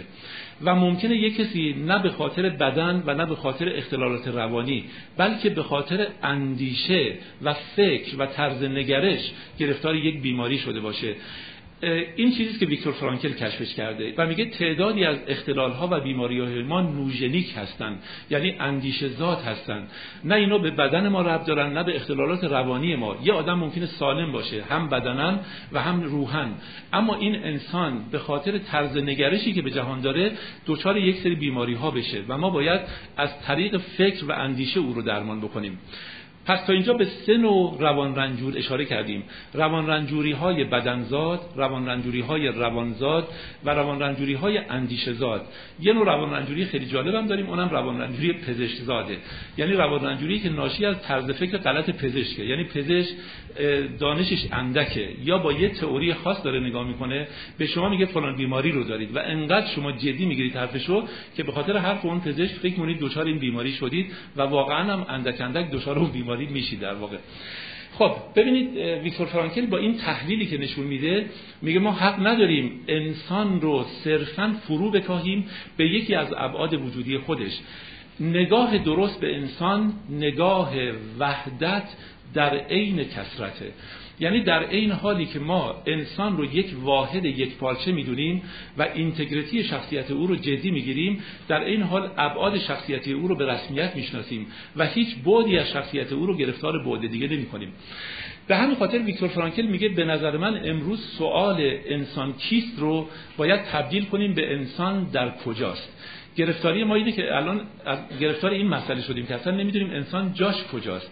اون کسی میگه انسان یک ماشینه یا انسان چیزی نیست جز یک ماشین، واقعا به ما نشون بده پس خود انسان تو این ماشین کجا قرار میگیره.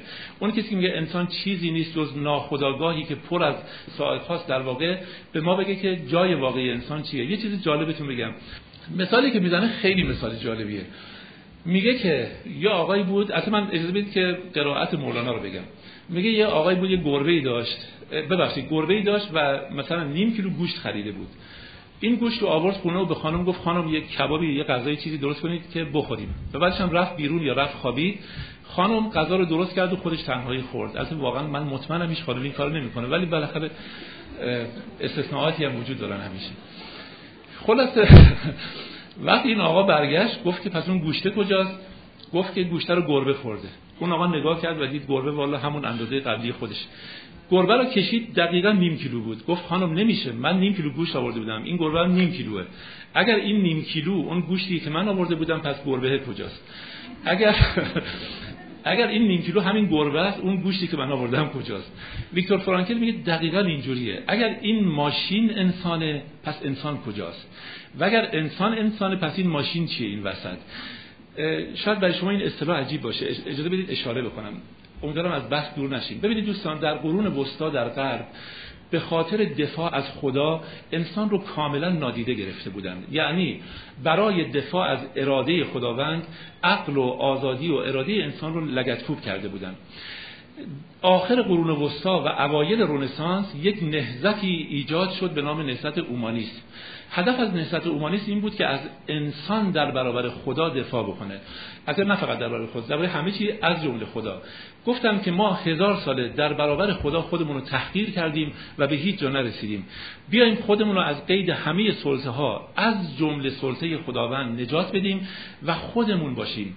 به جای اینکه خدا در مرکز زندگی باشه، انسان رو در مرکز زندگی بگذاریم. و واقعاً با این کاری که کردن، ببینید در عرض 2300 سال جهان رو زیر و رو کردن. اما بعد از 2300 سال آروم آروم انسانی که از سلطه خدا آزاد شده بود گرفتار سلطه ماشین شد و نسل جدید اومانیست ها اومدن و گفتن ما امروز اسیر ماشینیم. ماشین رو به معنی عام بگیرید تا به معنی اتوبوس و مینیبوس و اینا نگیرید. ببینید واقعا شما فرض کنید یه هفته تبلت و موبایل و گوشی و تلفن و ماشین‌های مختلف و کامپیوتر و اینا رو از زندگی ما حذف کنن، زندگی ما به چه وضعیتی در میاد؟ ادارات ما به چه وضعیتی در میاد؟ در واقع ما انسان‌های مدرن فکر می‌کنیم آزادیم. واقع قضیه این نیست. ما در تحت بدترین سلطه‌های جهان یعنی سلطه ماشین قرار گرفتیم. و از اون بدتر این که خود انسان هم در دوران مدرن به یک ماشین تبدیل شده، ماشینی که روح داره احتمالاً مثلا. و به همین خاطر ویکتور فرانکل میگه این نگاه غلطه. ما اگر میخوایم نگاه درستی به انسان داشته باشیم، اولا باید نگاه جامعه نگرانه داشته باشیم، ثانیا نگاهی باشه که انسان رو تا حد یک ماشین یا تا حد یک شی تقلیل نده و فرو نکاهه و پایین نیاره. این یکی از مهمترین سخنانی است که ویکتور فرانکل گفته و من تلاش کردم که برای دوستان عزیزم عرض کنم. نکته بعدی دوستان عزیز اینه که ویکتور فرانکل میگه اراده انسان اساساً معطوف به معناست. یعنی اون چیزی که مهمترین در واقع میل وجودی انسانه اینه که معنا برای زندگی خودش پیدا بکنه. اگر اراده انسان در مسیر معنایابی کامیاب نشه، انسان دچار حالتی میشه به نام ناکامی معنایی. و اگر انسان معنایی برای زندگیش پیدا نکنه، دچار حالتی میشه که بهش میگن خلأ معنایی. در واقع انسانهایی که زندگیشون بی‌معناست و معنایی برای زندگی خودشون نتونستن پیدا بکنن، در حالتی به سر میبرن به نام خلأ بی‌معنایی. از نشانه‌های خلأ بی‌معنایی اینه که انسان در خلأ بی‌معنایی احساس ناراحتی و پژمردگی و افسردگی داره، احساس ناامیدی داره، احساس روان رنجوری و احساس ناکامی و ناتوانی داره.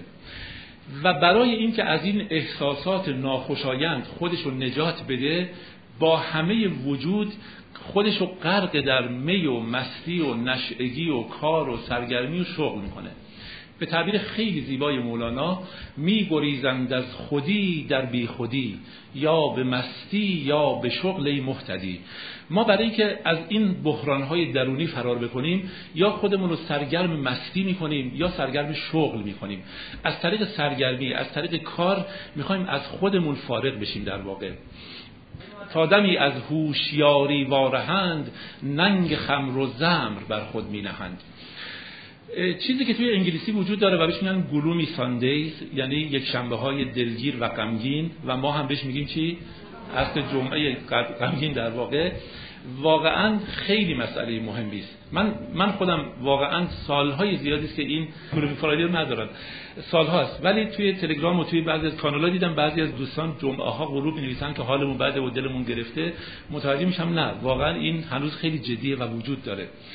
ویکتور فرانکل میگه این یک شنبه، غروب دلگیر یک شنبه یا جمعه یا شنبه برای یهودی‌ها، و این که اتفاقای بسیار بد در همین روزها و ساعتها میفتن، در ایام تعطیلات بیشترین میزان مستی و نشعگی و بیشترین میزان جرم و جنایت صرف میشه، معلوم میشه که انسانها در یک خلأ بی‌معنایی زندگی میکنن. حالا در کشور ما هنوز ما به اون بحران نرسیدیم، ولی در کشورهایی که ظاهرا دیگه همه چی سر جاشه، در اونجا این خلأ بی‌معنایی قوقا میکنه. ویکتور فرانکل میگه که علت این مسائل در واقع اینه که اراده ما در یافتن معنا برای زندگی خودمون ناکام مونده و ما دچار یک نوع خلأ بی‌معنایی شدیم. نکته بعدی دوستان عزیز اینه که بحث آزادی بود که اینو در قسمت قبل صحبت کردم، که ویکتور فرانکل به اختیار اعتقاد داره و میگه که اگر ما به جبر اعتقاد داشته باشیم شرف انسانیت رو نابود کردیم. انسان موقعی واقعا انسانه که در مقابل محرک‌های بیرونی و عوامل بیرونی یک هسته‌ای از آزادی و حق انتخاب رو داشته باشه، و بسیار بسیار ایشون تلاش میکنه که به خواننده خودش یاد بده که در درون تو یک نقطه‌ای وجود داره که هیچ عامل بیرونی دسترسی به اون نقطه نداره، و تو اگر اون رو پیدا بکنی در مقابل همه مصیبت‌های بیرونی میتونی خودت رو روی این تن بکنی. نکته بعدی که بسیار نکته مهمی است و باید روش توجه داشته باشیم، بحث مسئولیت پذیریه. دوستان ویکتور فرانکل خیلی زیاد درباره مسئولیت پذیری صحبت میکنه. میگه اگر ما اعتقاد پیدا کردیم که آزادی و حق انتخاب داریم، این آزادی و حق انتخاب خودش رو باید در مسئولیت پذیری نشون بده. موقعی ما آزادیمون ظهور پیدا میکنه که مسئولیت پذیریمون خودش رو نشون بده، وگرنه آزادی به معنای بی‌بند و باری و اینکه هر کاری با این آزادی میخوایم بکنیم نیست. در واقع به نظر من ویکتور فرانکل یکی از اولین کسانی است که در کنار حقوق بشر از تکالیف بشر هم صحبت میکنه. دوستان هیچ کسی حق نداره به حقوق بشر بی احترامی بکنه. حقوق بشر یکی از بزرگترین پیشرفت‌های تاریخ بشره، اما حقوق بشر به تنهایی کافی نیست. دوران اون رسیده که ما در کنار حقوق بشر از وظایف بشر هم صحبت بکنیم. جناب استاد موحد چند سال پیش به زیبایی تمام یه تئوری دادن که به نظر من این تئوری رو باید به گوش جان بشنویم و اعلامیه جهانی تکالیف بشر رو هم ما بنویسیم. یعنی ما در مقابل خودمون، در مقابل انسان‌های دیگه، در مقابل طبیعت و در مقابل همه چیز مسئولیت و وظیفه داریم. اگه یک طرفه روی حقوقمون تمرکز کنیم و به وظایفمون توجه نکنیم، زندگی ما به این وضعیتی میرسه که الان می‌بینید. پیش‌بینی این هست که تا 50 سال بعد اگر ما اینطور به طبیعت آسیب بزنیم، احتمال زیاد داره که یک خودکشی جهانی اتفاق بیفته، یعنی نسل بشر رو به اندراز بره. در واقع به خاطر اینکه روی مسئولیت‌ها و تکالیف صحبت نمی‌کنیم. ویکتور فرانکل نظرش اینه که زمان اون رسیده که ما آزادی رو در مسئولیت‌های خودمون جدی بگیریم. خواهش می‌کنم خیلی توجه کنید. مسئولیت یعنی چی دوستان؟ به نظر ایشون مسئولیت یعنی چیزی که زندگی از ما میخواد، نه چیزی که ما از زندگی میخوایم. خیلی خیلی نکته کلیدیه. میگه هیچ وقت به دنبال این نباش که تو از زندگی چی میخوای، این واقعا معنی نداره. تو یک انسانی و آفریده شدی، دنبال این بگرد و ببین جهان و زندگی و طبیعت و اگر به خدا اعتقاد داری، خدا از تو چی میخواد. اون سه تا چیز اینا هستن: یا به تو استعدادی داده شده که مسئولیت تو اینه که اون استعداد رو شکوفا کنی، یا به تو توانایی داده شده که وظیفه تو اینه که از این توانایی استفاده بکنی، یا به تو در واقع نیرویی داده شده که کسی یا چیزی رو در بیرون دوست بداری، و یا این که رنجی بر تو تحمیل شده و وظیفه تو اینه که این رنج رو با شهامت تمام تحمل کنی و معنایی در این رنج پیدا بکنی. در واقع ویکتور فرانکل میگه ما معنای زندگی رو اختراع نمی کنیم، معنای زندگی رو کشف میکنیم. یعنی در جهان بیرون چیزی به نام معنای زندگی وجود داره، ما این معنا رو باید پیدا کنیم. وظیفه ما جعل معنای زندگی نیست، وظیفه ما کشف معنای زندگی است. یعنی ما باید در زندگی خودمون تأمل کنیم و ببینیم که خداوند و هستی از من چی خواسته، من اونو پیدا بکنم و اونو انجام بدم. وقتی کسی به ویکتور فرانکل مراجعه میکرد، ویکتور فرانکل ازش میپرسید تو چرا خودکشی نمی‌کنی؟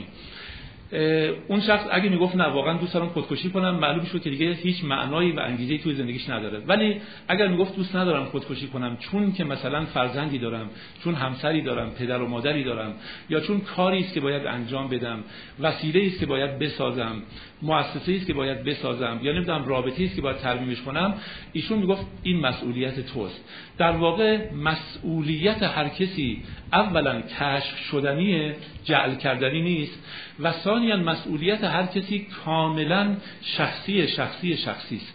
ما نمیتونیم از یک معنای عام جهانی صحبت بکنیم و بگیم یک معنا وجود داره، همه انسان‌های جهان باید بیان به این معنا متعهد بشن. اینطور نیست. هر انسانی چون یک موجود منحصر به فرده، معنای زندگیش مال خودشه، ویژه خودشه و باید این معنای زندگی رو پیدا بکنه. به همین خاطر ایشون میگه هیچ روان درمانگری در واقع و هیچ روانشناسی و هیچ مبلغ مذهبی و هیچ استادی نمیتونه به تو معنای زندگی بده. تو خودت باید معنای زندگی خودت رو پیدا بکنی. من فقط به تو میگم زندگیت معنا داره و به تو میگم معنای زندگی تو پیدا کن، اما معنای زندگی تو چیه اینو خودت دیگه باید پیدا کنی، من نمیتونم کاری برای تو بکنم. پس در واقع به نظر فرانکل ما از سه راه میتونیم معنای زندگی رو پیدا بکنیم. یکی از راه عشق ورزیدن، یکی از راه رنج کشیدن و یکی هم از راه شکوفا کردن استعداد. اگر ما استعداد ذاتی خودمون رو پیدا بکنیم و اون کاری رو که ساخته شدیم براش، به قول مولانا هر کسی را بهر کاری ساختند، اون رو پیدا بکنیم، ویکتور فرانکل میگه شما معنای زندگی خودتون رو پیدا کردید. مولانا هم میگه اگر 100,000 سال شما زندگی کنید، اگر کاری که انجام میدید متناسب با استعدادتون باشه خسته نمیشید و این کاملا حرف درستی است. اینو پیدا کنیم. دوم این که از طریق در واقع عشق ورزیدن و دوست داشتن کسی این کار رو انجام بدیم و سوم از طریق رنج کشیدن. دوستان در باره رنج کشیدن باید برای شما عرض کنم بعضی از رنج‌های زندگی ما اجتناب پذیرند، یعنی ما محکوم نیستیم که اون رنج‌ها رو بکشیم. در اینجا هیچ کسی نمیگه رنج رو تحمل کن. هر کسی که رنج‌های غیر ضروری زندگی رو تحمل کنه یک انسان بیماره. انسان سالم رنج‌های درمانپذیر زندگی رو از بین میبره، خودش رو درگیر رنج‌های درمانپذیر نمی‌کنه. اما رنج‌هایی که در زندگی ما اتفاق می‌افتند و درمان ناپذیرند، ویکتور فرانکل میگه اینها رو فقط باید بپذیریم و به اونها معنا بدیم و اونها رو در واقع تحمل کنیم. مثلا رنج به خاطر مرگ یک عزیز، رنج یک بیماری علاج ناپذیر، رنج مثل کسی که گرفتار یه زندانی شده و هیچ جوری راه رهایی از اون زندان رو نداره. ویکتور فرانکل میگه اگر در زندگی شما رنجی وجود داره که اجتناب ناپذیره، باور کنید که این رنج معنا داره. استدلالش خیلی استدلال به نظر من متینی است. ایشون میگه یا زندگی معنی داره یا معنی نداره. اگر زندگی معنی داره، هم در شادی معنی داره هم در رنج معنی داره. شما نمیتونید بگید من تا وقتی حالم خوبه زندگی معنی داره، وقتی حالم بد بود دیگه زندگی بی معنی میشه. این پلا گذاشتن سر خوده. اگر تو باور داری خدایی هست یا اگر باور داری که هستی با شعوری وجود داره، این هستی چه به تو شادی برسونه چه رنج برسونه، در هر دو حالت معنا داره. پس تو باید بگردی و در درون رنج خودت معناشو پیدا بکنی. یه مثال ایشون میزنه، مثال جالبی است. میگه که یه مردی پزشکی حدود 70-80 سالش بود، اومد پیش من و گریه‌های شدید میکرد. پرسیدم چی شده؟ گفت 2 سال همسر من از دنیا رفته. الان خانم‌ها فکر کنم خیلی تعجب میکنن، 2 سال همسر من از دنیا رفته، من دارم گریه میکنم برای این خانم همسرم. و میگه هر چی پیش روانشناس و روانکاو رفتم فایده‌ای نداشته. خب ببینید رنج اجتناب ناپذیره. ویکتور فرانکل باید تلاش کنه که این شخص معنایی برای این رنج پیدا کنه. ازش پرسیدم که همسرتو دوست داشتی؟ گفت بله. میگه گفتم که اگر تو زودتر از همسرت میمردی چی میشد؟ گفت که واقعا میدونم، چون اون عاشق من بود خیلی اذیت میشد و من مطمئنم بعد از من خیلی بلا به سرش میومد. میگه ازش پرسیدم دوست داشتی که تو قبل از اون بلیری؟ گفت نه اصلا، به خاطر اینکه اگر من زودتر می‌مردم اون خیلی اذیت می‌شد. میگه بهش گفتم به نظر من معنای این رنج اینه که او از قبل از تو از دنیا بره و تو شاهد مرگ او باشی، نه اینکه او شاهد مرگ تو باشه. پس در واقع تو داری از خودگذشتگی میکنی و فداکاری میکنی، به سوگ همسرت نشستی. میگه تکونی خورد و گفت اصلا از این منظر نگاش نکرده بودم، و میگفت واقعا بلند شد تشکر کرد، گفت احساس میکنم حالم خوب شد. من به عشق همسرم در سوگ او میشینم ولی از زندگی ناامید نمیشم. و میگه رفت و احساس کرد که در رنج خودش معنایی یافته. دوستان، به هیچ وجه توصیه نمی‌کنم به تحمل رنج‌های غیر ضروری. این نشانه مازوخیسمه، نشانه یک نوع در واقع خودآزاری روانیه. رنج‌های غیر ضروری رو با مشورت، با گفتگو، با هر گونه رفتاری که می‌تونیم، با هر گونه کاری که می‌تونیم باید جبران کنیم و از شرشون رهایی پیدا کنیم. اما رنج‌های اجتناب ناپذیر معنا دارن و ما باید تلاش بکنیم و این معانی رو در واقع پیدا بکنیم. خب، نکته بعدی دوستان بحث گناهه. ویکتور فرانکل به یک مثلثی به نام مثلث تراژیک زندگی انسان اعتقاد داره، یا سگانه سوگناک زندگی بشر. این سگانه اینا هستن: مرگ، رنج و گناه. در واقع زندگی ما انسان‌ها گرفتار یک مثلث تراژیک به نام مرگ و رنج و گناه. در به رنج صحبت کردیم. ویکتور فرانکل میگه رنج ما رو قوی‌تر میکنه. رنج ما رو با بخش‌های ناشناخته وجودمون روبرو میکنه. رنج درک بهتری از ما به خودمون میده. رنج ما رو در مقابل بلاهای آینده رویینتن میکنه. و به یه جمله خیلی زیبایی از لارشفوکو اشاره میکنه. میگه که لارشفوکو میگفت که بادها و طوفان‌ها آتش‌های کوچیک رو خاموش می‌کنن، ولی آتش بزرگ در برابر طوفان گسترده‌تر میشه، و هرچی این طوفان گسترده‌تر باشه آتش بزرگ گسترده‌تر میشه و فروزان‌تر میشه. منظور ویکتور فرانکل این بود: ایمان‌های ضعیف در مقابل رنج‌ها از بین میرن، ولی ایمان هرچی که قوی‌تر باشه در مقابل رنج صیقل یافته‌تر میشه و قوی‌تر میشه. من یاد جمله خیلی زیبای مولانا افتادم. مولانا میگه یه حیوانی هست به نام اشخور، نمیدونم واقعا وجود داره یا نه. میگه هرچی این حیوان رو بیشتر بزنی این حیوان قوی‌تر و فربهتر و چاق‌تر و چاق و چله‌تر میشه. میگه مؤمن دقیقاً اشخور صفته، یعنی هرچی بلا بر سر مؤمن بباره مؤمن قوی‌تر و نیرومندتر و صیقل یافته‌تر میشه. شاید از این جهت بود که بایزید بسطامی هر روز که یه مشکلی براش پیش نمیومد میگفت خدایا امروز برای من نان خورش نفرستادی، فقط نان خالی فرستادی، یعنی بلایی هم برای من بفرست. نمیخوام بگم از این حرفا بزنید ها. در درون این رنج‌ها ایمان قوی‌تر میشه. به همین خاطر ویکتور فرانکل میگه که تعداد انسان‌هایی که در هولوکاست، یعنی در همین اردوگاه‌های اجباری کار، ایمانشون به خدا قوی‌تر بود، به مراتب بیشتر از تعداد کسانی بود که ایمانشون به خدا از دست دادن. و این به نظر من خیلی خیلی حرف واقعا مهمی است. خب، غیر از اینکه در رنج معنا پیدا می‌کنیم، در گناه هم معنا پیدا می‌کنیم. انسان موجودی است. تو پرانتز میگم دوستان، به هیچ وجه توصیه به گناه کردن نمی‌کنم. نگید که مجوز داد که بریم گناه بکنیم، نه. میخوام منظور من چیز دیگه است. پرانتز رو می‌بندم. ببینید، انسان موجودی است که رشد او و پیشرفت او در بستر خطا امکان پذیره.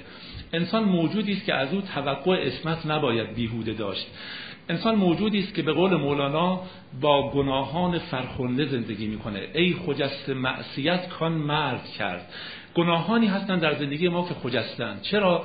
گناهانی که ما رو به تأمل در خودمون وادار میکنن، گناهانی که درک درستی از خودمون به ما میدن، گناهانی که به ما راههای نرسیدن به هدف رو نشون میدن، گناهانی که ما رو کمک میکنن که بهتر به هدف برسیم. این گناهان در زندگی ما یک وظیفه ای دارن. و ویکتور فرانکل با تحلیل گناه و با تحلیل معنایی که در احساس گناه وجود داره تلاش میکنه که دوباره به بحث معنایابی برای زندگی برسه. و از مرگ هم همینطور که متأسفانه دیگه وقت ندارم، خیلی بحث مرگ بحث مهمی است. آخرین نکته که این قسمت بگم و برم سراغ قسمت آخر بحثم، رابطه روانپزشک یا رواندرمانگر با مراجعه. ویکتور فرانکل میگه که رواندرمانگر و پزشک فقط باید راهنمایی کنه، بدون موعظه کردن و بدون تبلیغ کردن و بدون تحمیل کردن.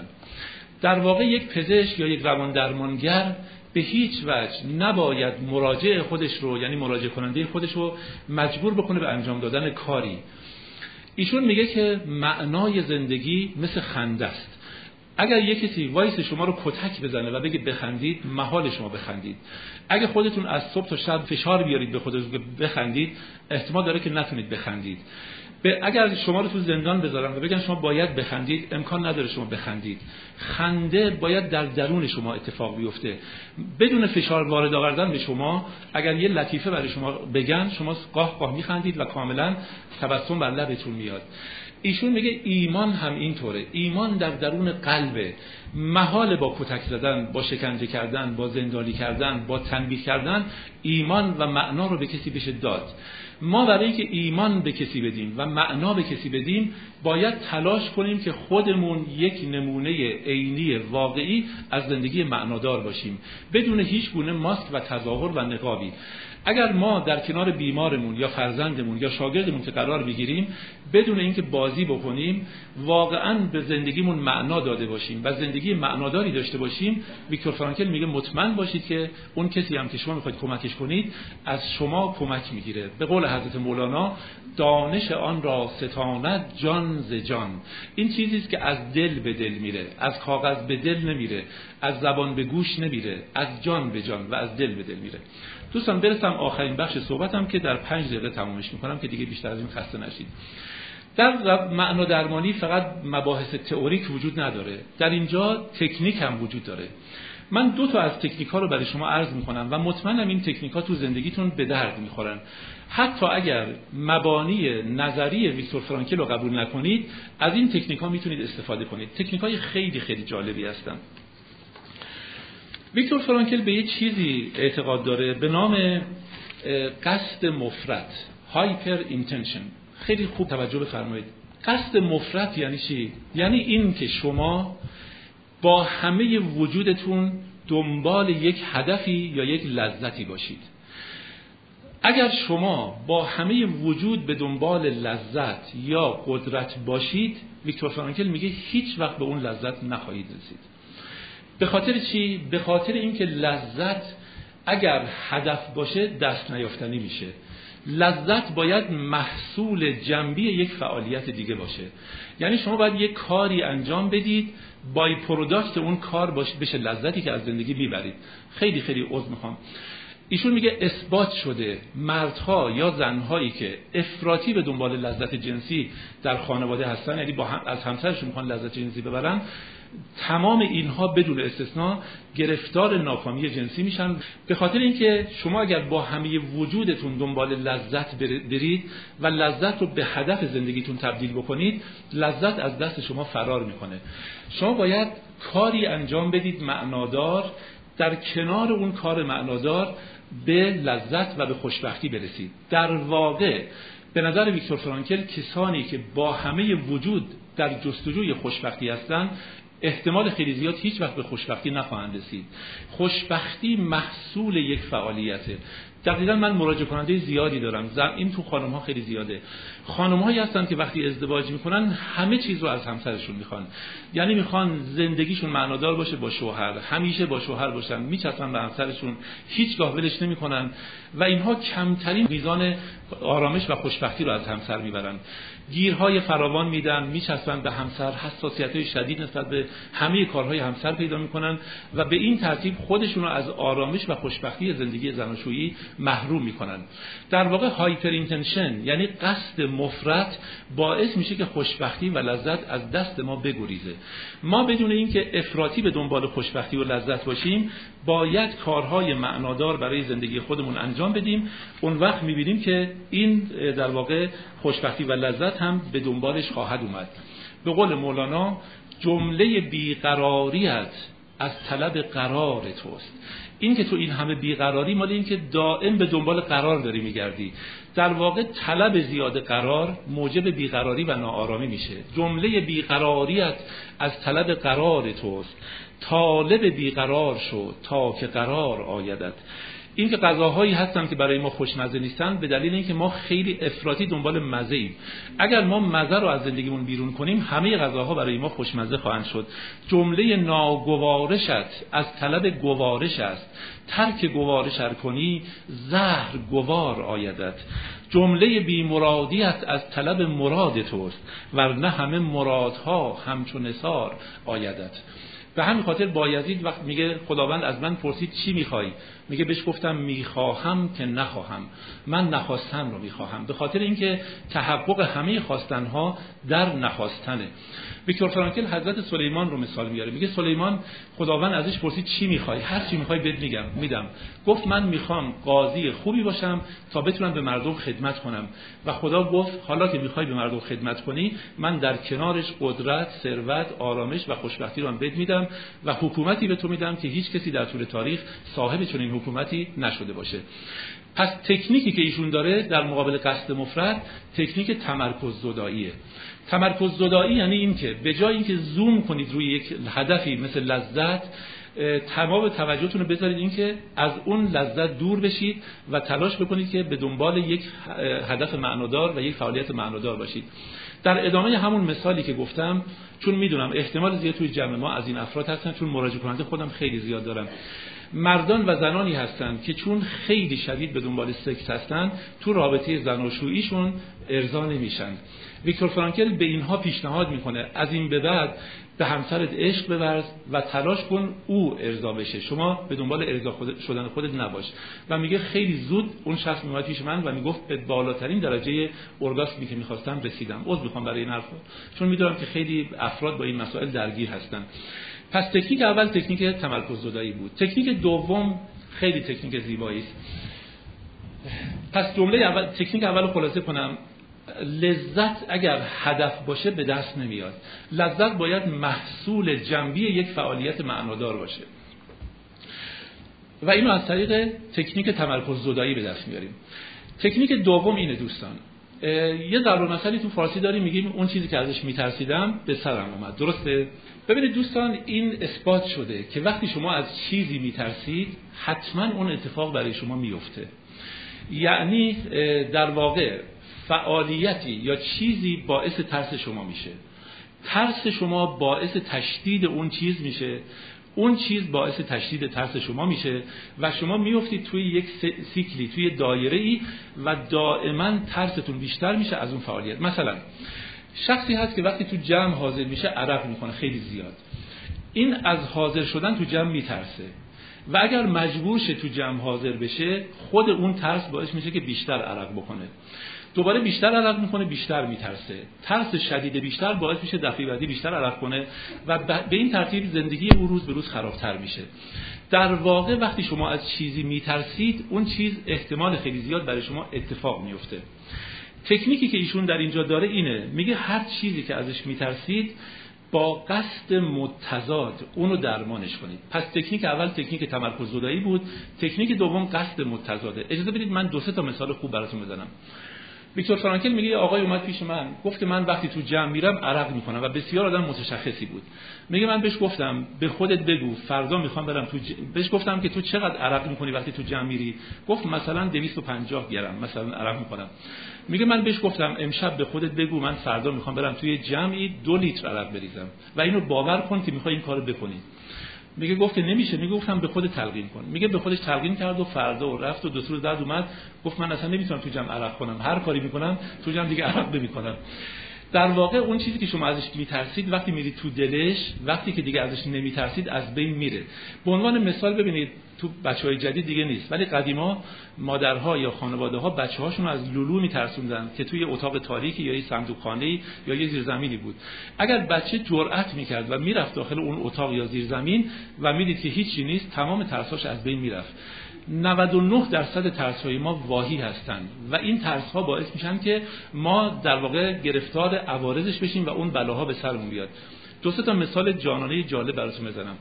ویکتور فرانکل میگه یه آقایی بود که حسابدار یه جایی بود و عضله‌های دستش یه مشکلی پیدا کرده بود، عددها رو خراب می‌نوشت.